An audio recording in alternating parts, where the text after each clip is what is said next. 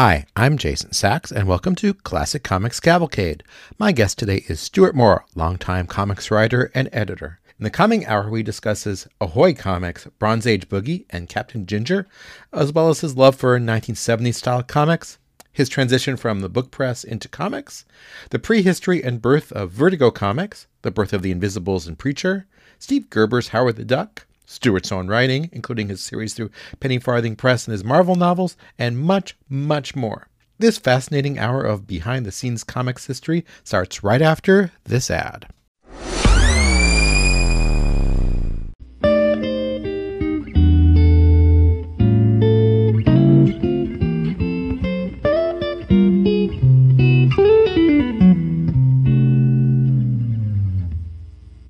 Um, so, welcome, Stuart Moore, to Classic Comics Cavalcade. Thank you very much. Uh, you, you, also should welcome my cat Rocco, who just jumped up in my lap and is demanding attention, so he can help. Kind of appropriate for the guy who writes Captain Ginger. Oh, he's one of the inspirations. Yes. That's a crazy comic. I was just rereading it uh, just this morning, and man, there is nothing quite like that book on the stands. Oh, I'm glad to hear it. Yeah, um, we're uh, we're working on the second volume now, the second season, and uh, it's going to be even even crazier, I think. Cats in space. Cats in space. Yeah, yeah. What I discovered when I started working on this is um, there are um, there are a million like images of cats in space. There's a lot of artwork of them, but very few stories. And actually, since we did Captain Ginger, a few more of them have appeared in comics form. I've noticed. Uh, but I was just, it, it's kind of this wacky, kind of almost over the top Star Trek parody.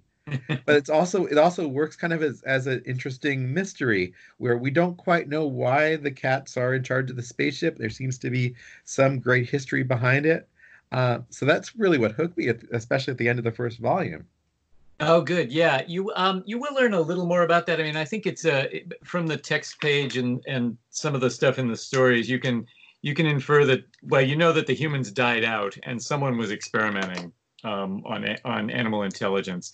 And that's the broad strokes of it. But yeah there's more um, there's more detail and there's more there's more to it than that. And uh, some of it has to do with the uh, the other intelligent species that you can tell from the end of volume one they're about to make contact with yeah, a little bit of the nemesis for the kiddies. Maybe. it remains to be seen.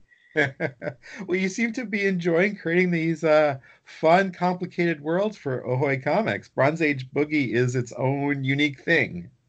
Yeah, Bronze Age Boogie. Uh, uh, Ahoy definitely gives me the room to do this, which is which is just a, a great thing.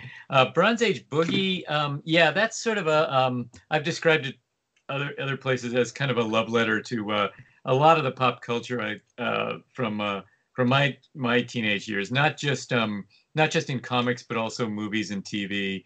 Um, it's it's it's a lot of uh, it's a lot of stuff thrown in the blender, and hopefully uh, um, hopefully it, it's a the result is an interesting story with char- with characters that people can care about. Yeah, that's the thing. It, it, it has the characters at the center of it so the outrageousness almost feels more interesting. Oh, good. Phew. it's like, what, what, what are we going to get out of this? Uh, I mean, you have the barbarian girl with her dad with this really odd mystery around how she kind of understands the future and talks in modern slang. Yeah, yeah. A lot of that is just because of her friend um, Sniffer, the the little ape, who's who's a time traveler. Um, but yeah, I, I uh, I kind of stumbled on Britta. Like she was a much more minor character in the original concept, and I realized no one had ever done a story about a, a teenage barbarian, um, like kick-ass swords girl. Um, as far as I can tell, like the daughter of the king, and uh, that she just kind of took over. She just kind of became more and more important as the whole thing went along and she is just a really compelling character because she seems to understand a lot, but she's also blown away by everything that happens to her. Um, I like how she and Linda, well, Linda's amazing afro, uh, became become such good friends by the end. Uh, it, has got a lot going on in that story. Oh, that's good. Yeah, um, I, uh, I I like writing teenagers. I mean, I, I uh, one of the things I did a few years ago was I wrote a series of middle grade novels uh, in collaboration with Stan Lee called The Zodiac Legacy, and that was a lot of fun. Um, and teenagers are great to write because they're um, all the emotions are new to them. Like everything's very raw, everything's very close to the surface, um, and you can really sort of you you can really feel the drama a little more um, than mm-hmm. sometimes you can with adults. I find. And the art on the book is just wonderful. I mean, it just really brings the story to life. Uh, I especially love the way the Martians are drawn. Yes, yes, I love the Martians too. Um, Alberto's a guy I've worked with before, and he he does a lot of um, different kinds of projects for different people. He's worked with uh, writer Josh Dysart a lot. Um, mm-hmm. They did a wonderful book called um, Goodnight Paradise for TKO. Um, and he's also worked with uh, on Karen Berger's new line a bit. But um, but I've I've known Alberto for a while, and I know he likes to draw really extreme, crazy stuff. and also one of the one of the first pieces, one of the first things I ever saw by him was a European graphic novel. I believe it was called Starburst. Um, that had a character with just a, a main character with a giant afro so I knew he was very into the period, and I knew um, I knew if I just sort of let him loose on this subject matter, he could uh, he he he'd just run wild with it, and I think he did. Must be a lot of fun writing a series like this. Uh, it, it is, and you know uh, something else I did with this project that is unusual for me is we, we wrote this um, we wrote this book plot first um, in the old Stan Lee method, uh, and initially I started that partly for time reasons, but it was also an experiment in doing a um, uh, doing a project that's an homage to the 70s in a style that was used a lot at Marvel at the time. Mm-hmm. Um, and I think it worked because um, Alberto's, Alberto's just a great storyteller. Um, so he was able to, to take my uh, my uh, my vague meanderings and turn them into really compelling action scenes in particular. He's also a martial arts teacher, which helps what do you think you get out of what do you think the result is from the Marvel style that's different from doing a full script? You think I'm it allows nerv- more like spontaneity? Yeah, uh, I'm I'm nervous about doing it in general, partly because I guess I'm a control freak. Um, but I also I I also tend to write stories a lot. I, I tend to write dialogue based stories quite a bit. Sometimes a few lines of dialogue will lead me through an entire scene. Mm-hmm. Um, and that's harder to do this way. Although, as um, I think it's Fabian Nicieza who always says to me if, when I say that, he says, "You know, you can put dialogue in the plot," and he's right, you can. Um, but uh, what you get with the the old what used to be called the Marvel method is um, you get to write the dialogue while looking at the um, looking at the artwork. So first of all, you can you can match it better. You can match it better to the exact expressions and body language that the artist has given you. But I also find it uh, it opens up circuits in my brain that don't work in a different way anyway um, because i don't have to worry about anything else while i'm writing the dialogue. I don't have to worry about the plotting. I don't have to worry about what it's going to look like. I don't have to even picture it in my mind. All i'm concentrating on is what the characters are saying. Um, so that that in a way that's interesting. Like that that i think gave it i think maybe gives this book a little more bounce than some of the stuff i've written like a little more a, a little more of a kinetic feel i don't know it, it feels that way to me anyway I think kinetic's a good word for it, and I, a lot of that comes from the art because it's just so full of life. But also, uh, the story just kind of pops in some ways. Oh, that's good. Yeah. Thank you. You're obviously also a big fan of the 70s stuff. I read an interview where you mentioned like your first true graphic novel was uh, Don McGregor's Detectives Inc., which means you were probably reading his uh uh uh sorry, Killraven and War of the Worlds books. Um, this feels like a little bit of a modern day uh, update of that, all the way through to the long text pages you include inside the stories. Yeah, the text pages. I, am uh, I've I've had second thoughts about those. I'm not sure if I'm going to bring them back in the second season um, because I'm afraid they may have stopped some readers cold. But that's yeah. exactly what it was. It was um, it was an homage to that. Um, McGregor used to use those. Uh, Steve Gerber used them sometimes too, um, and it, they were very useful to me in this story um, because they uh, the the plot wound up being fairly complicated, and that let me sort of uh, give a that that gave me a, bit of extra space for like Sniffer to just describe 1975 to Britta, um, or um, uh, the villain who shows up um, to explain his whole past to uh, to Jackson Lee in chapter four or five. Um, so it was very it, it was helpful for that um, because I, I because part of the game I was playing was to just make the plot as uh, sort of spaghetti strand tangled as I could and uh-huh. still try and have it make sense. Um, so yeah, there were it, it, was helpful with that, but it also let me um, sort of indulge the prose writer in me, which is always fun. Yeah, it's an interesting uh, dichotomy, I guess, because when you write the prose fiction, it's it's all part of the process to include yeah. the text in there, right, and allow the reader to imagine things. In comics, you just don't have that space because you have to write with economy. Um, sometimes it can be hard to convey those ideas. Yeah, exactly. You you never have enough space in um in comics, and uh, and I mean you mentioned Don McGregor. Um, he said he was an interesting writer because what he would try to do in a lot of his 70s work, and you you've studied this, you're familiar with it, but he would almost write stories in the margins. I found like there'd be um there'd be captions that suggested entire actions that would happen between the panels. Yeah, and that's uh, that's a tricky game, and I'm not sure he always pulled it off. Um, like sometimes it can just sort of slow slow the reader down in a way I didn't want to do. Um, but and it's it's definitely not a very modern style. Um, but uh, but it's interesting. It was it was very ambitious. He was he was definitely trying things. Yeah, I always appreciated that ambition, even if if in some cases it was a noble failure.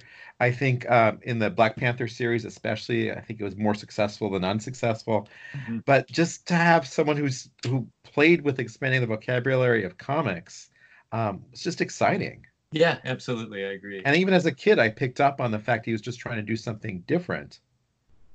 Um, and in mm-hmm. fact, it's kind of mind blowing in a way. Yeah, yeah, and I mean, a lot of that laid the groundwork for um, work done by Alan Moore and Grant Morrison and people like that later on. Right. Well, many of whom you got to work with over your career, right? Yes, yeah, not Alan. Never worked with him, um, but uh, but yeah, when I was an editor, I worked with Grant. I worked with I worked with a lot of that wave of writers. So, how did you get involved with? Uh, so, you were one of the founding editors of Vertigo, but you were actually at uh, DC before that. Uh, uh, how did you end up getting into comics in the first place? I haven't told this story for a while, but uh, I got in, I got into comics by answering an ad. Um, I was a book editor at St. Martin's Press, and uh, DC was expanding the editorial group, reporting to Karen Berger, which eventually became Vertigo. Um, and they placed an ad in Publishers Weekly. And at the time, Publishers Weekly was a weekly magazine with a three-week lag on ad placement. Um, so it was it was a very slow way to recruit people, um, and hmm. most book publishers didn't bother with it. Um, but DC wasn't in a hurry, um, and they placed an ad. It was in the, the only, actually the only time in my life I've ever read an ad and just thought that's me. they just described me in here. They wanted a certain amount of experience. They wanted someone with um, experience working with. Uh, they wanted to bring in writers from outside comics um, who'd worked in genre fiction, that sort of thing. And I had I had a certain amount of contacts and experience with with that. Um, so yeah, I just uh, I, I just had an interview and and uh, Karen hired me, um, and that was about that was about two two and a half years before we started the Vertigo imprint. But from the beginning, I was working on books like Swamp Thing and Hellblazer that folded into into Vertigo once it started was there a feeling early on that she was creating her own kind of sub imprint inside DC even before Vertigo? Yeah, always yeah. had a very unique feel to them.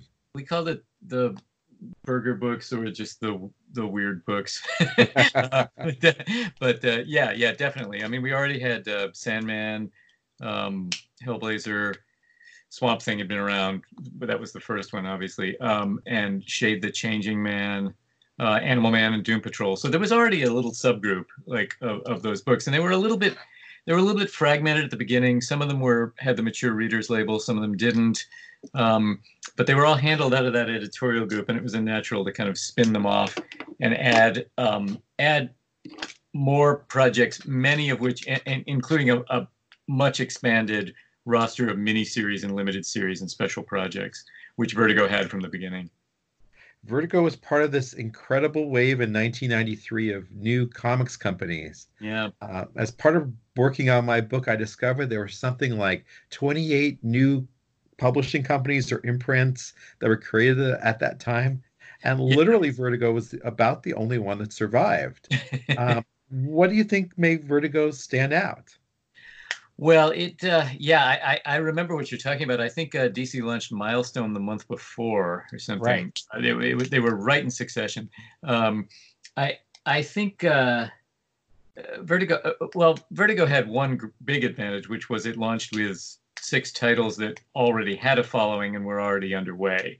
So it the the um, there were in a way it was in a way it was a risk but in a way it was less of a risk than um, starting something up whole wholly from scratch mm-hmm. um, it uh, also sandman was really starting to hit at the time like it, it it it was really it was really reaching its height and getting a lot of attention um, and we had the the first death mini series was one of the first vertigo titles as well um, so that was you know all that helped um, i would say in a way uh, what was going on in 1993 at the time, and again, you've you've done research on this, I know, um, was the uh, sort of the crest of the speculator boom. It might have even been on the way down a little bit, but right. stores were still ordering like astronomical numbers of books that couldn't really sell through those numbers.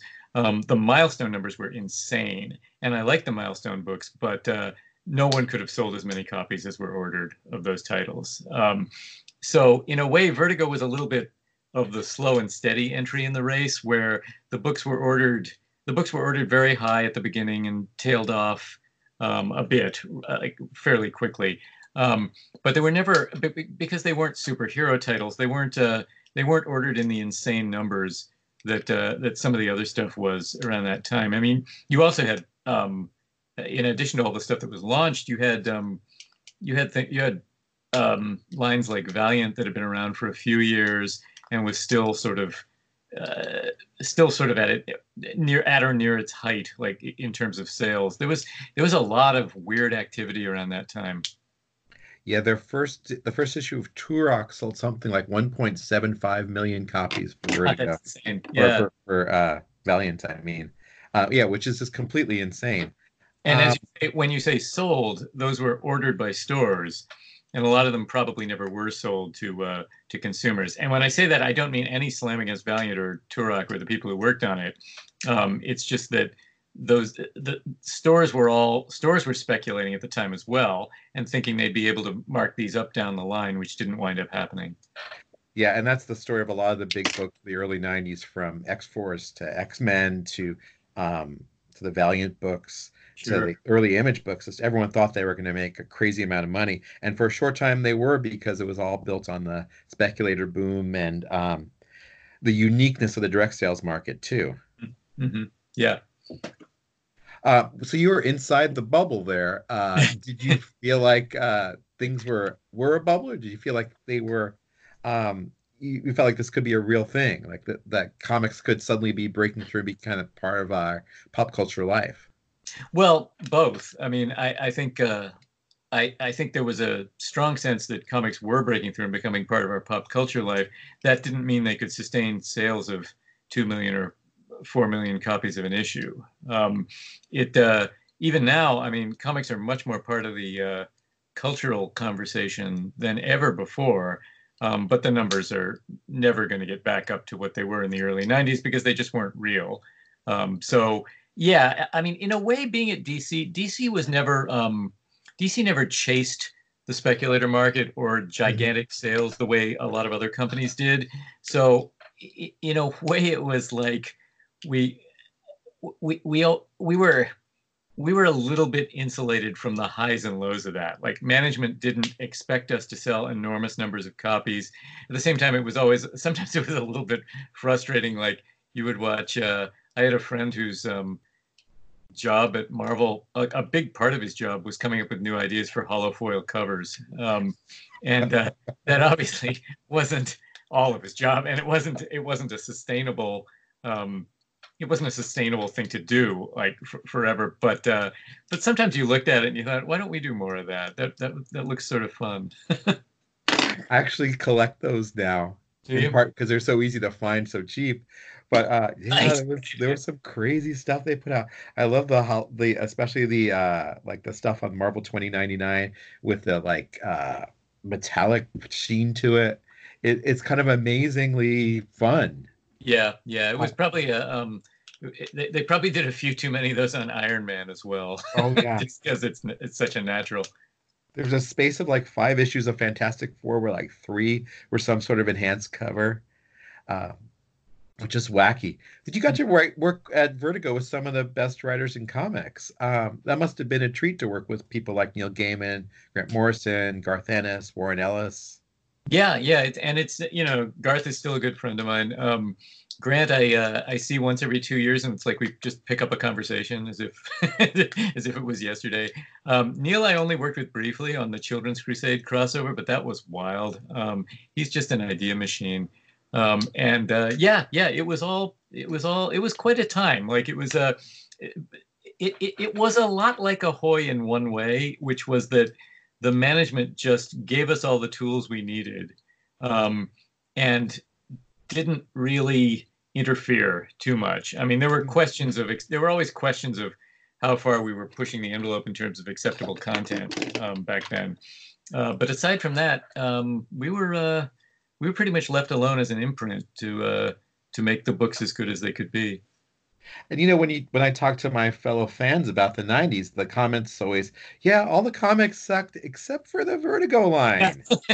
well, you know, the Vertigo line was it was immensely influential in, terms of storytelling style and also just the the creative people involved. I mean, I was I was at uh, I went to Marvel Knights for a little while in the early 2000s, and uh, by the time I got there, Joe Quesada and uh, Jimmy Palmiotti had started it up with him. Um, had recruited a lot of the people we worked with at uh, at Vertigo. Um, Garth Ennis and Steve Dillon were doing the Punisher. Um, there were uh, Grant Morrison was doing a lot of stuff. Like it was, it was um, it, it, you know, in a way, it was sort of a there was a creative flowering that came out of that stuff that sort of diffused out into the mainstream um, over the over the next decade or so. I got to ask why you thought it was wild working with Gaiman. What was about what about him was wild? um, uh, oh, I, I don't know. I don't know if I meant anything really by that. I uh, was um, he was wild really, creativity or uh, yeah, yeah, definitely. And you know, we uh, we that was an odd project because we um we talked about it, and I talked about it with him, and we wanted to do we wanted to do the Vertigo equivalent of a big company crossover, sort of. Mm-hmm. And in the end, I'm not sure if it satisfied any of us completely, um, because the Vertigo books weren't really constructed that way. Um, but uh, but yeah, no, he was uh, he was wonderful to work with, and he and um, he and Chris Bachalo in particular did the first bookend book, and that's just a gorgeous book that really came out well. I'm very proud of that. It's one of the most fun surprises of the '90s was reading that one. Oh yeah. Um, you uh, what? So I got to ask uh, at least two of the Vertigo projects that I know where you were intimately involved with. One was Invisibles. Mm-hmm, mm-hmm. Yeah, yeah. Um, the uh, the Invisibles was uh, I, I I really liked working on that, and it was funny. I didn't know Grant that well before we started it, and he he kind of sent it to me because his other two editors had left, and he said, "Well, I guess you get this," you know. And, uh, and but what was really fun about it for me at the beginning um, was uh, it was designed at the beginning to have rotating artists, and uh, that just gave me an opportunity to work with a lot of people. And I suggested a few people. I brought Phil Jimenez into that orbit. I think I brought in uh, Tommy Lee Edwards. Um, there, there, were a few people like that. Um, and uh, the the story was so intricate and fun. And Grant's into a lot of the same stuff I am, so I I, I always I always kind of related to it. But I never wanted to edit the scripts very much because sometimes a stray line of dialogue would reappear two years later and, and, and turn out to be vitally important. And right. I knew just constructing it that way. Um, so uh, so I never wanted to mess with it too much. But uh, but yeah, that was uh, that was a wild book. Vertigo had very high hopes for it. It was sort of intended as the new flagship title because we knew Sandman was going to end. Um, and it never was that. Like it, it, it wound up being more of a refined taste, I think, because um, it never sold in the numbers they wanted it to, but it always did well enough to keep going. So it's just a very challenging book. Yeah, in a way is. that like even Doom Patrol wasn't because it, it, was just so particular to his vision and so complex in the approach. Mm-hmm. Yeah, I agree. I agree. it's a great book, but not necessarily the e- most easily accessible. Um, I myself have to go back to the uh, the final volume sometime. I, w- I was gone from DC by that time, and uh, okay. I need to reread it because uh, I have to admit I got a little bit lost um, toward the end. Uh, and then another book you're well known for uh, was kind of the flip side of it in a way is Preacher. Yeah, yeah. Um, definitely a more Preacher. straightforward book in many ways, but also very kind of metaphysically interesting. Yeah, that's one um, that actually wound up being Vertigo's biggest um, title a- after um, once Sandman was over. Um, and I always thought that the key to um, the way Garth and the late Steve Dillon worked together was um, they were they were the closest um, they were the closest team I've ever seen to a uh, to working with a single cartoonist. They just they just knew they just knew what each other wanted. Um, they were so in sync, and the result, Steve's storytelling was so clear and direct that the result I always thought was um, just incredibly fun and easy to read. Like like it wasn't like there was a lot of um, there's not as much of this now, but um, there was a lot of uh, sort of storytelling experimentation going on at the time, and um, and that's not what this was like. And and I thought that was the key to um, the success of a lot of their work. And I worked with them on Hellblazer before Preacher as well.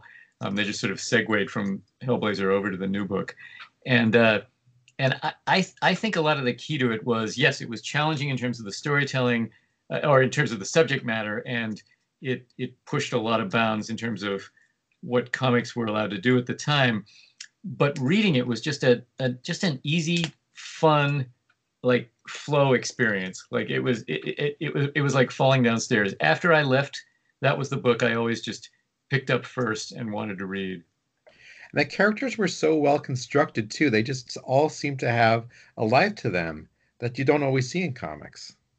Yeah, Garth's very good at that. Like he's got a real uh, he's got a real feel for it. And uh, and again, he and Steve, they you know they had worked together quite a lot by that by the time they started Preacher. So uh, it didn't take too long for them to get into a rhythm on the book.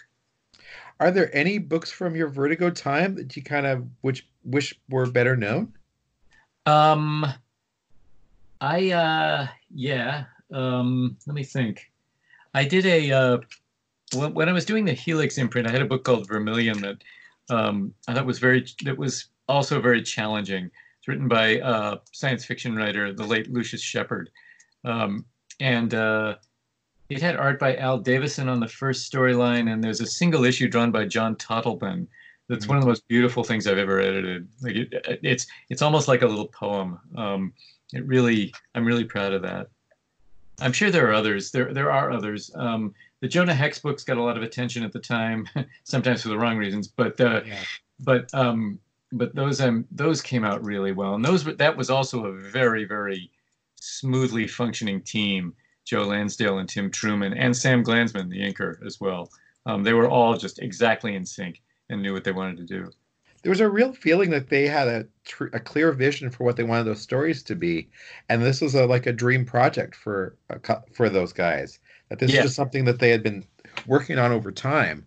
Um, and in fact, if there's one thing from the Vertigo books of that era just occurred to me, and maybe the Watchmen, and since Watchmen's so big right now, uh, I feel like HBO shows, which you know have this larger, le- larger amount of planning before they come on the air, so there's a feeling of being part of a shared universe.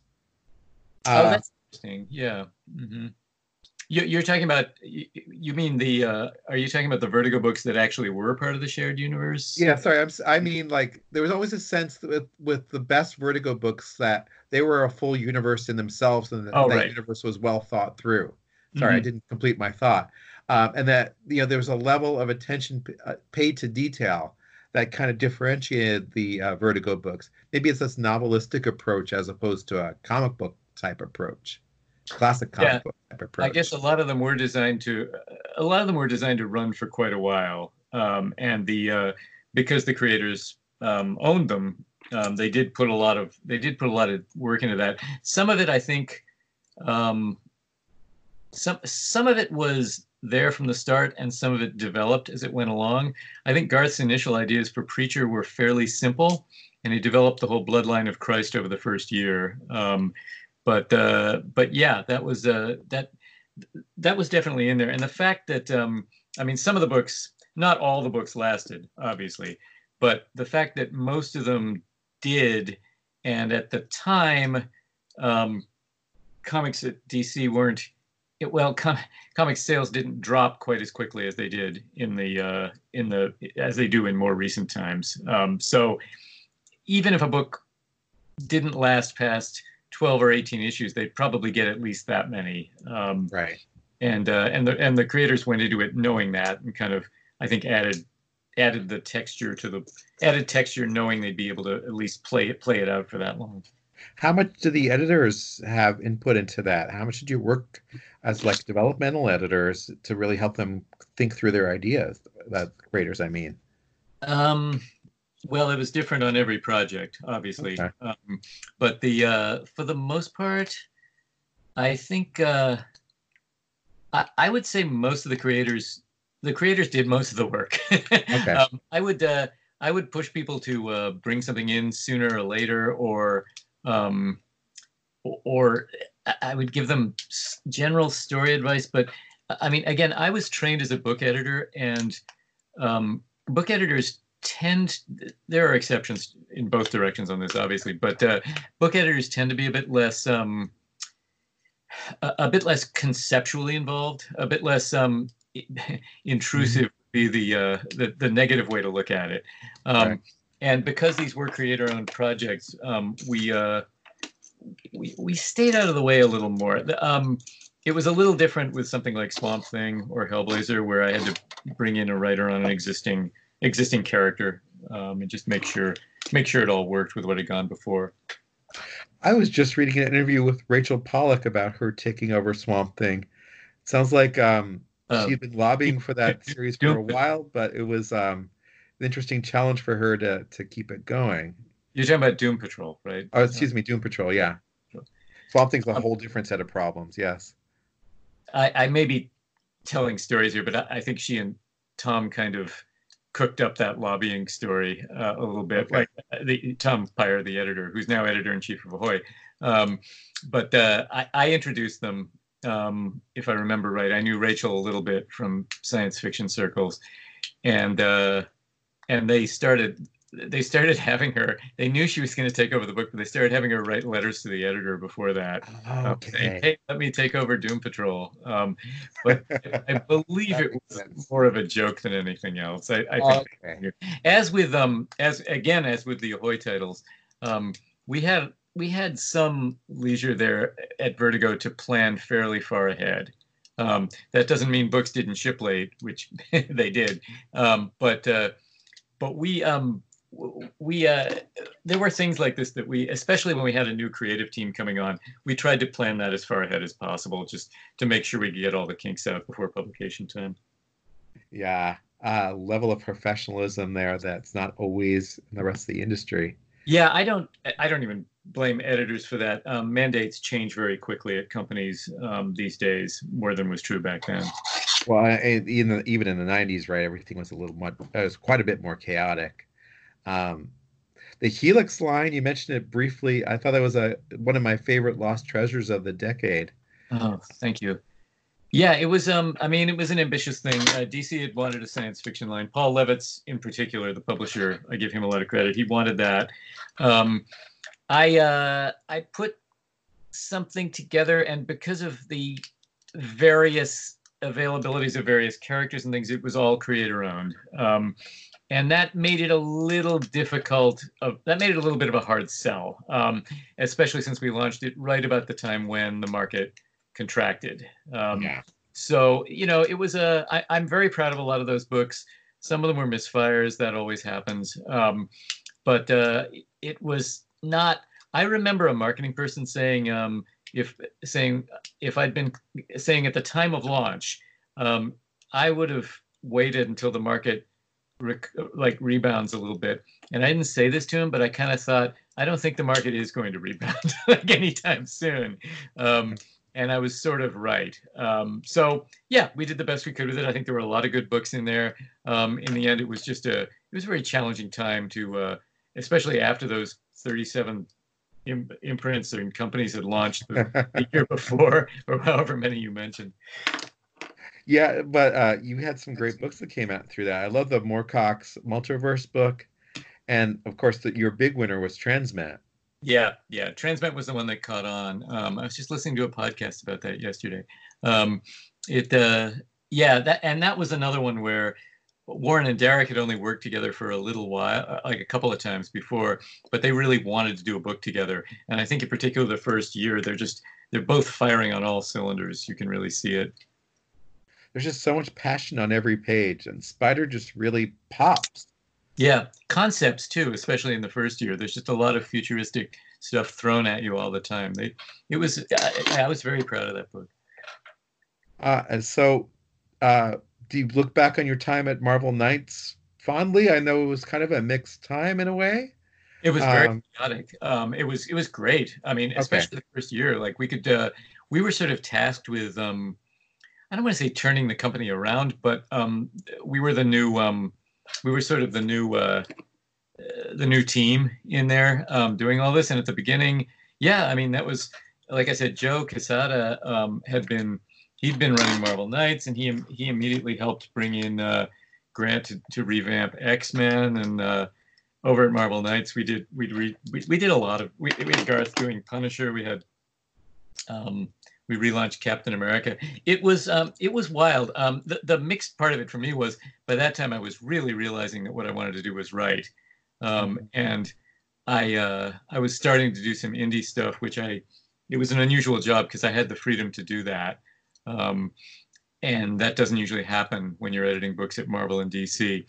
So for me, I just uh, I just started stretching my muscles, and eventually I just wanted to go. I wanted to go off on my own and see what I could do. Yeah, I was looking. I didn't find any, uh, very few freelance credits for you before about 2000. Yeah, that's about right. Um, the, uh, I had a, uh, I think I had a Star Trek story from Wildstorm in an anthology, and then I started working with a small company called Penny Farthing Press, and the first project I did for them was a space opera called Zendra. It was a lot of fun. So before we get to that, I got to ask, since you know my love for Steve Gerber, uh, you work with Gerber on the 2002 Howard the Duck Max series. Yes. Um, how was it working with him? And um, do you feel like that series turned out the way you and he hoped it would? Um, it was great working with him, and uh, he was uh, he was uh, he was very sort of happy and grateful to return to the character. Um, and I re- what I liked about it most was that uh, to me, it really is an ending for Howard the Duck in a way, because mm-hmm. at the without giving any specific spoilers, in the final issue, which I think is wonderful, um, Howard actually gains a little bit of peace about the decisions he's made in his life, um, and that's something the character never really had. And I found that I found that really touching, and I never really talked with Steve about it. Um, I don't think I ever met him in person. I may have shaken his hand once at a convention, um, but uh, but I I was kind of, I, I kind of hope that sort of mirrored his own life a little bit. Um, that he he um, the in terms of how the series came out. Um, I, again, I think there's um, I think there's some wonderful stuff in there, and I think it I think it mostly worked. I wish we hadn't had to have a fill-in art job in the middle, um, even though Glenn Fabry did a beautiful job with it, because um, Steve and Phil Winslade were really clicking, and Phil was just putting so much into it. Um, it's no slight on Glenn, whose covers were amazing. yeah. um, but uh, um, but Steve and Phil were really in a in a groove, and I I wish we hadn't had to interrupt that. We also had the we, we were also sort of like working with the strange conceit that Howard turns into different animals throughout the whole thing. Right. And that was partly to avoid the um, the problem with the redesign of the character, which had been um, legally mandated. Um, and in the end, um, Phil kind of proved he could just draw the new version, and it worked really well. Um, and that's pretty much how Howard appears in the last issue and a half. Um, so it might not have been necessary, um, Bill Jemas, the publisher, was very into the whole idea of the, the changing animals, and eventually we were gonna we were gonna try and make a little more of a of a PR thing out of it, and just you know the way things fall that that didn't wind up happening. Um, I think it worked on a character level. I think Steve made it work, um, but I'm I'm I'm not sure if people clicked onto the series as much because Howard just wasn't there like physically um, for a lot of it. So right. I think that, that might have been a that might have been a slight drawback. I don't think it hurt the story in the end, but it may have hurt the whole thing commercially a little bit. It's funny you worked on it because it really is one of the most Vertigo-esque uh, Marvel comics ever. Yeah. Very metaphysical. It's very abstract. It's um, pretty bold sexually. Um, it just felt it, it feels so much more contemporary than even a lot of the Marvel books from that time. Mm-hmm. Actually, aside from the other books you edited, like um, like the Morrison work, or or Daredevil was the other one that, that feels very con- still feels very contemporary. Well, Daredevil, yeah, Daredevil had a lot of uh, um, it had rotating writers until um, under my tenure, um, Brian Bendis and Alex Maleev took it over, um, and that uh, yeah, I'm, I'm I really loved working on that that run as well. That was a lot of fun. But you're anxious to move on and write your own work. So how did you end up getting connected for, with Penny Farthing Press, and what's your favorite some of your favorite works that you put out through them? I cannot remember how I got connected with them. Um, I did a uh, I did a graphic novel called uh, Para that I'm still fairly proud of. It's sort of a paranormal science fiction story um, about a particle accelerator that's had a mysterious disaster, and uh, the protagonist is trying to find out what happened. Um, and it was actually um, my father was a nuclear physicist who worked on oh. accelerators, and that was a oh. that was a chance to sort of it was a little homage to him, and also um, I've always sort of been fascinated with that with that sort of that arm of nuclear physics, even though I can't even begin to understand it myself. I'm I'm from the humanities side of the family. um, but so that was good. Uh, I did a I did a very ambitious book with them called uh, Shadrach Stone, that was sort of about um, it was a surreal piece about conspiracy theories, and uh, that didn't that never really caught on, but uh, it had uh, it had some pretty cool art by John Proctor, and uh, I'm still proud of that. So yeah, they were great to work with. Um, they've uh, they're still around in a small way. I think they still publish a few things. Um, they're a they're a nice little operation out of Houston. They put out some pretty interesting work at the time um, by a number of prominent comics creators. Um, so they they were, uh, but of course the market really wasn't ready for that either. Um, you ever think about putting those books out again, either in uh, like at, um, through Comixology or in graphic novel? Because feels like that's the kind of stuff that would be uh, a lot more be a lot better audience for them at this point. It's, it's possible. I think they still hold the rights to a lot of it, even though I'm the owner. Um, but they've some of it is still available on Comixology, but I haven't actually checked recently. Um, okay. To be honest, I I tend to this is just uh, temperamentally I, I tend to be always thinking about the next thing, so I probably don't take care of my backlist as well as I should. Um, okay.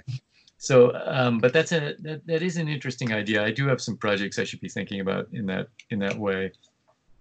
But that, yeah, and that's kind of like work too. You always want to be thinking, looking forward, not looking back. Um, I think that's the way you stay creative when you're in your 40s and 50s too, is by continually thinking about the next thing. I hope so. Otherwise, you just continue. You're kind of living on the glories of your past, which is interesting to hear about. But um, you're certainly keeping yourself busy these days.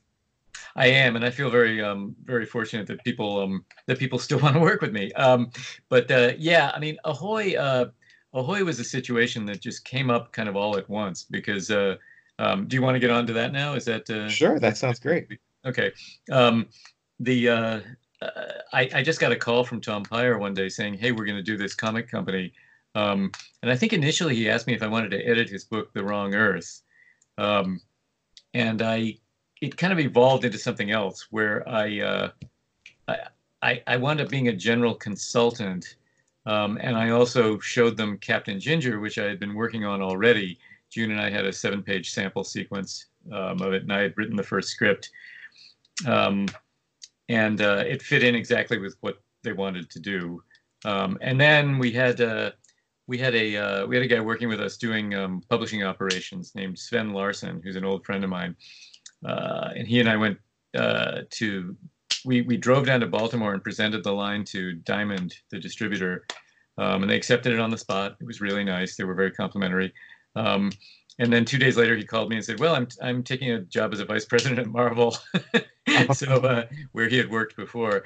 Um, so that left a gap in the Ahoy structure, which I sort of stepped up to and started uh, and and took a larger role running publishing operations. It's all on a freelance level. I still work with other people as well, um, but Ahoy takes up a lot of my time, and um, it it really is for me one of the best working experiences I've ever had. I've never felt as trusted by a group of people as I do um, with uh, with Ahoy, and the fact that I can uh, the fact that I can also sort of uh, pub- uh, edit and publish two of my own titles, um, and that they trust me to do that as well is uh, is just wonderful. It just seems like a different sort of company, very kind of respectful of creators. Everyone seems to be having a lot of fun there. Um, it seems to be a lot of intent to add to give people value for their dollar too. Yeah, that was all built in from the beginning. That um, we uh, we wanted to do the uh, we wanted to do the short prose stories in the back from the very start. Um, Ahoy's uh, uh, PR guy, uh, David Hyde, who used to run um, used to run DC's um, PR department, um, has been uh, he pushed for that a lot too. He thought that was an important thing to set the company apart, um, that it would just give extra value.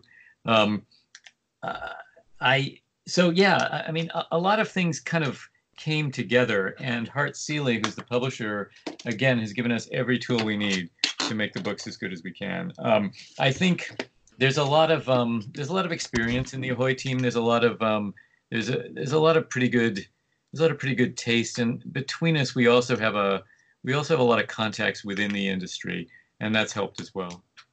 I know you're planning your 2020 line of books. Well, that's already been announced. Uh, anything you're especially excited about working on coming up?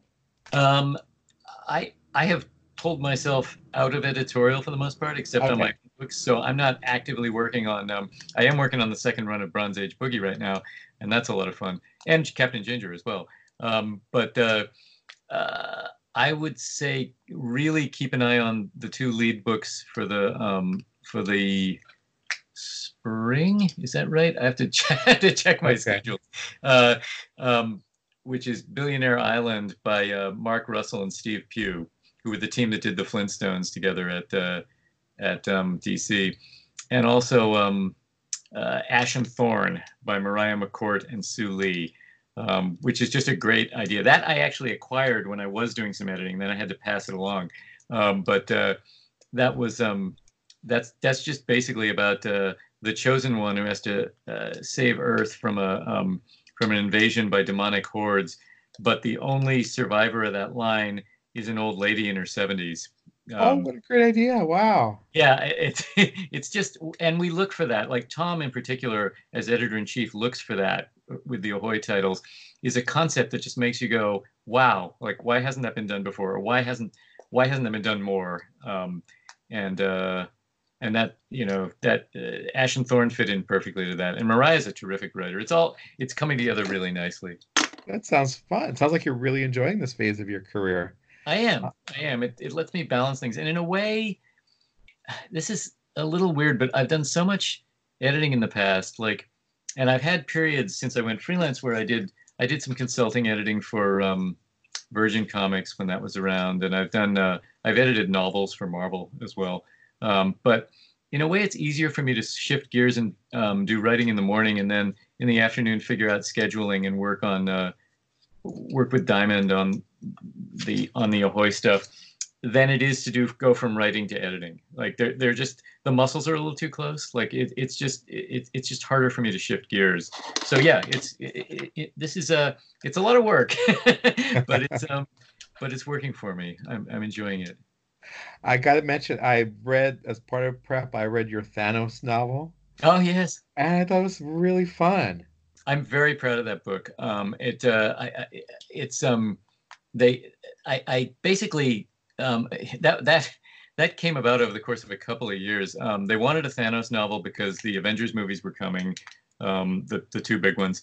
Um, I think at one point we had Dan Abnett signed up to write a Thanos novel, and I was going to edit it. Um, and then he just got too busy. Um, I think he might have taken an exclusive at DC for a while. I can't remember.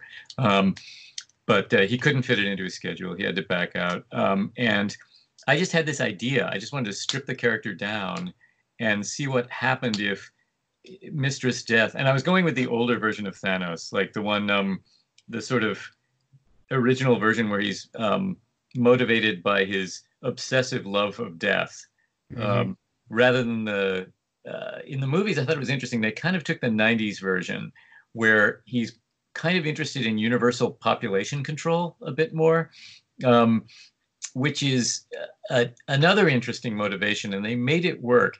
But I was sort of attracted to the more visceral, like just obsessive love of death, and where he's personifying it as this as this woman he can never have. Um, right. Thought, what if he, uh, what if he just fails, which he always does in the end, of course.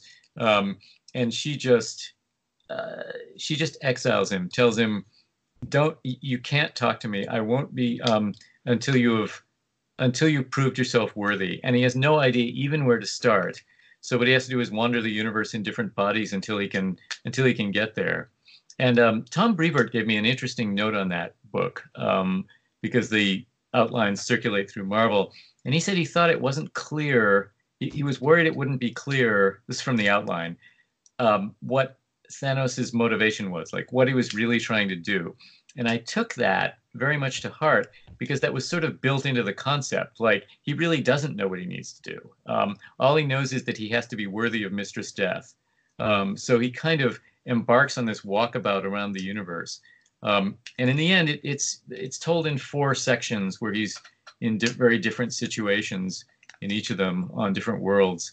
And uh, I was very proud of the way it came out. I, I, I don't always say that about my own work, but that one that one came out just about the way I wanted to, and a, and a few interesting things suggested themselves for the for the epilogues in particular as I went along it's just a take on the character that makes sense, but I don't think I've ever seen before. Yeah, yeah. Yeah, it was unex- it was an unexpected pleasure. Um, oh, thank you. to recommend it to others. I know you worked on a few other books on that line too. Civil War, um, Dark Phoenix. Dark uh, Phoenix, yeah, yeah. Dark Phoenix was a challenge, um, partly because um, the source material is so well loved, um, and uh, but also because um, the source material is very sprawling. It goes, it, it spreads over a few years of the X Men, and I had to boil it down and shape it into a novel a bit because it just wasn't designed for that. Um, right. And uh, I I think it that was also a challenge because I wound up having to write it while Ahoy was ramping up to launch. Um, so my attention was a little more distracted than I like it to be when I'm writing a novel. Um, it, it always helps if you can really just clear everything off the desk. Um, and uh, but I think it came together. Uh, my editor on that, Steve Saffel, was very helpful as we went along. At this point, you're pretty much just concentrating on the comics, um, and allowing that to really be as good as it can be. It sounds like. Yeah, I'm ac- I'm actually working on a, a, middle grade novel of my own. Um, okay. Um, I haven't talked about it with anyone, and I'm not ready to talk plot or anything. But uh, but I'm about halfway through a draft, so uh, yeah, I'm I'm basically doing Ahoy comics. I had the um, I've been doing little bits here and there for DC. Um, the graphic novel Batman Nightwalker that I worked on came out um, in October. Um, but I've done a little other stuff for them that's that's almost invisible. I've been um, I've been Americanizing some um, some manga translations for them, and I did a little proof of concept thing for them that was only intended for internal use recently. Okay. Um, so I keep in touch with them, and I do work with them as well. Um, but yeah, most of uh, most of my time is um, is spent on Ahoy and uh, this um, this novel that I'm working on for myself right now. It hasn't been sold. That sounds like you're really enjoying where you are now. I am. I am. Uh, sometimes I wish there were more hours in a day, you know. but, uh, but yeah, that's a good problem to have. Gee, I can't relate to that. Uh, sure. Yeah. uh, anything else you want to mention or plug? Um, no, I mean we didn't really talk about Bronze Age Boogie too much. The um, the trade paperback uh, is just out, and uh, that again is a it's kind of a it is kind of an homage to uh, to all this sorts of pop culture from the um, from the 70s. But I wanted to make it. I really wanted to give it the feel of a modern comic. Like I wanted it to have that. Um, so it's more it's more it's more an excavation of like trappings and character types that were used back then, but hopefully told in a modern manner. And uh, and Alberto is a big help with that because his work is just sort of it's it's just sort of singular. Like it just it it doesn't look like we're trying to homage anything in particular. It's just it's just him. Um, yeah, that's that's the thing too. Is it it may uh, kind of homage in concept, but it definitely feels like a modern book, both in storytelling approach and in the art style. Mm-hmm. Uh, it just has a feel of um, just I don't know, like a like a good modern movie that's got this retro feel to it. Oh, retro that's elements. Yes, that's exactly what we are trying for. Yeah, because like the design of the aliens is just um, just cool and just very large and very intricate. Um, the scenes of the alien invasion, like on the spaceship, are just really uh, just big. It just feels yeah, very. It's his, got an epic feel to it. I love his Martians. To me, they look very. Um, they look very. Uh, they look metallic but organic at the same time. Like they look very. Um, they look very sort of kinetic and dangerous to me. Like they look like they could really move fast and hurt you. Um, and that's uh, yeah, and that's not a particular. Again, that's not that's not particularly the way they looked in in Killraven, for instance. Like it's it's just its own thing. So yeah, that's uh, yeah, and that's where it's great to. I love that kind of collaboration, and uh, both of my both on Captain Ginger and Bronze Age Boogie, the artists are my co-owners of the property, and they are they're as invested in it as I am, and uh, and I, I hope that shows. I think it does. Yeah, you can see the passion on every page. It it just uh, brings the reader along happily. Well, I should mention that um, Captain Ginger returns in February, and we're um, we're hard at work on that, and that's going to be um, that's going to get a little uh, it's going to get a little darker actually for a okay. while. Like some very bad things are going to happen, um, and uh, and then hopefully some good things after that. Well, I mean, you can't have good heroic characters who don't go through a lot of hell in their that's, lives. I, that's how, yeah. That's a. Uh, think Joss Whedon said something about that once about just uh, you have to love your characters and then just uh, um, just do the most terrible things to them possible. or maybe that was George R. R. Martin. I'm not sure. Whoever, it's definitely true. well, thank you. This has been a lot of fun. Thank you. This is great. Yeah.